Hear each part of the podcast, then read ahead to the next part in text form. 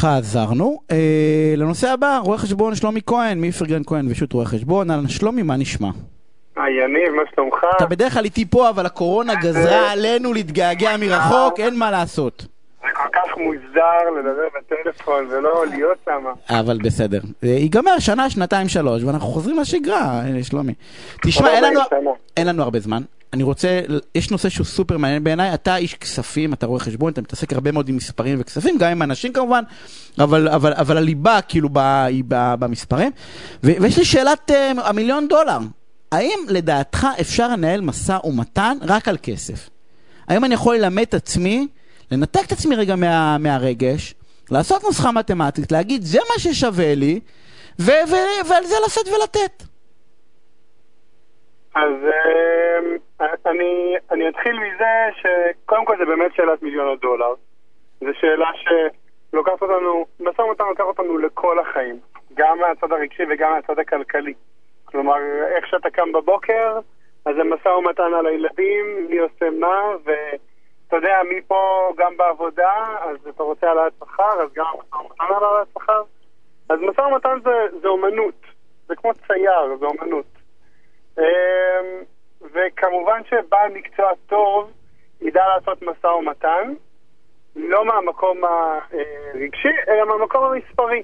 כלומר, אם אתה מרגיש שאתה עושה משא ומתן ואתה מערב פה רגש, כי אתה בתוך הנושא, תמיד טוב לקחת מישהו מבחוץ שיסתכל על הדברים בצורה אובייקטיבית. אתה... אתה בעצם אומר, בגדול, שנושא נותן טוב זה כן מי שיודע לנתק את הרגש, אבל... לא ב... בהכרח, אפשר, אפשר לעשות את זה עם רגש. אנחנו פשוט רגע מדברים על סיטואציה של אם אתה מדבר על לנתק את הרגש, ולא תמיד אנחנו שמה, אז בעל מקצוע מבחוץ. זה, אז אני אומר, זה רק חייב להיות. מבחוץ. נכון.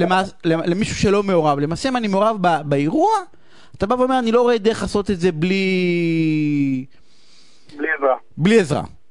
נכון, עכשיו אני, גם חשוב לי לציין שהעזרה הזאת, גם אם זה בא מבן אדם שמבין בכספים, כלכלן או משפטן, עורכי דין מאוד אה, בתחום של משא ומתן, אה, הוא לא בהכרח יודע לבצע את זה טוב. צריך למצוא בעל מקצוע טוב.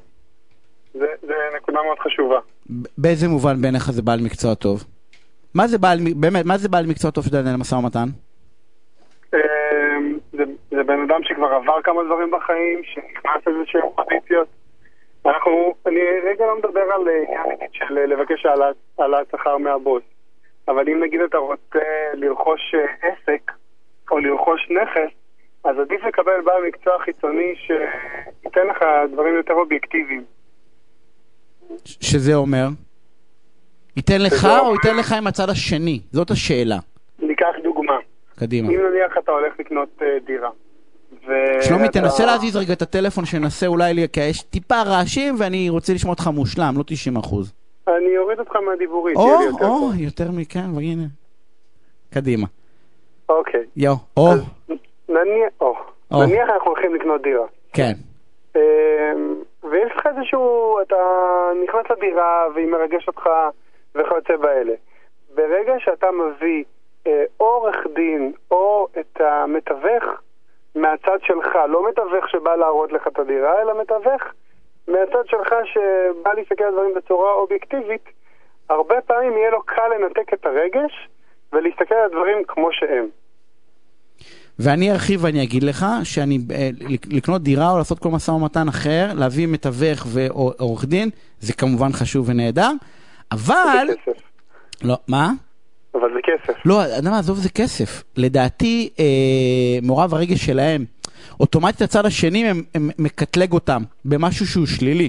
כאילו למשל שבא עורך דין בצד השני מולי, אני בא ואומר, אוקיי, אני, אני מבין שאתה בפוזיציה, אתה לא באמת בא בתור, בחברות. בחברות, או מתווך, אני בוא, אני מבין שאתה בפוזיציה.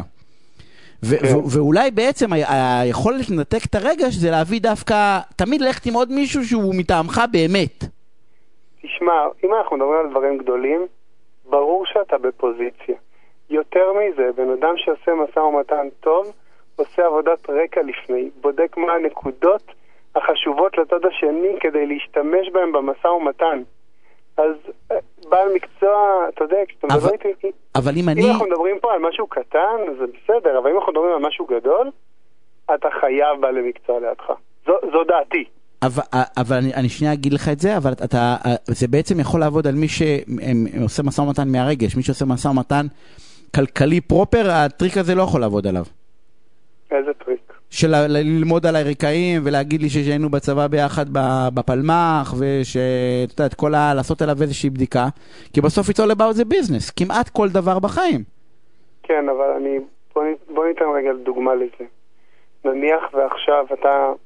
אני ממשיך לדוגמה ממקודם של לרכוש עסק והבן אדם מהצד השני נניח אה, רוצה לעבור לחו"ל, לא רוצה את העסק הזה.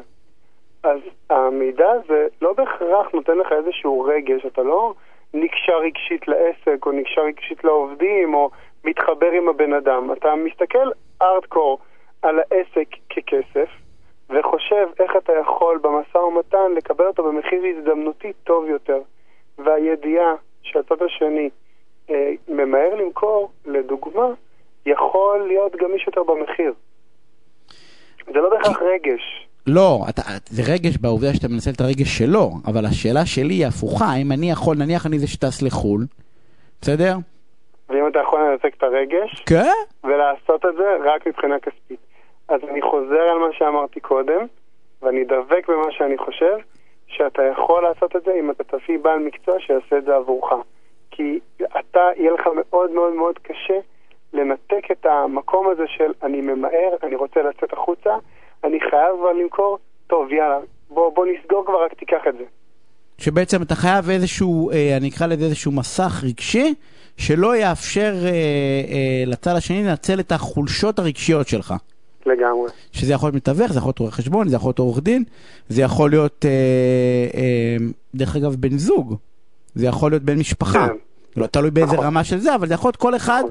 כל אחד שבעצם מנתק את, ה, את הרגש. כן, אבל חשוב, כמו שאמרנו, לקחת בן אדם שהוא יודע לעשות משא ומתן טוב.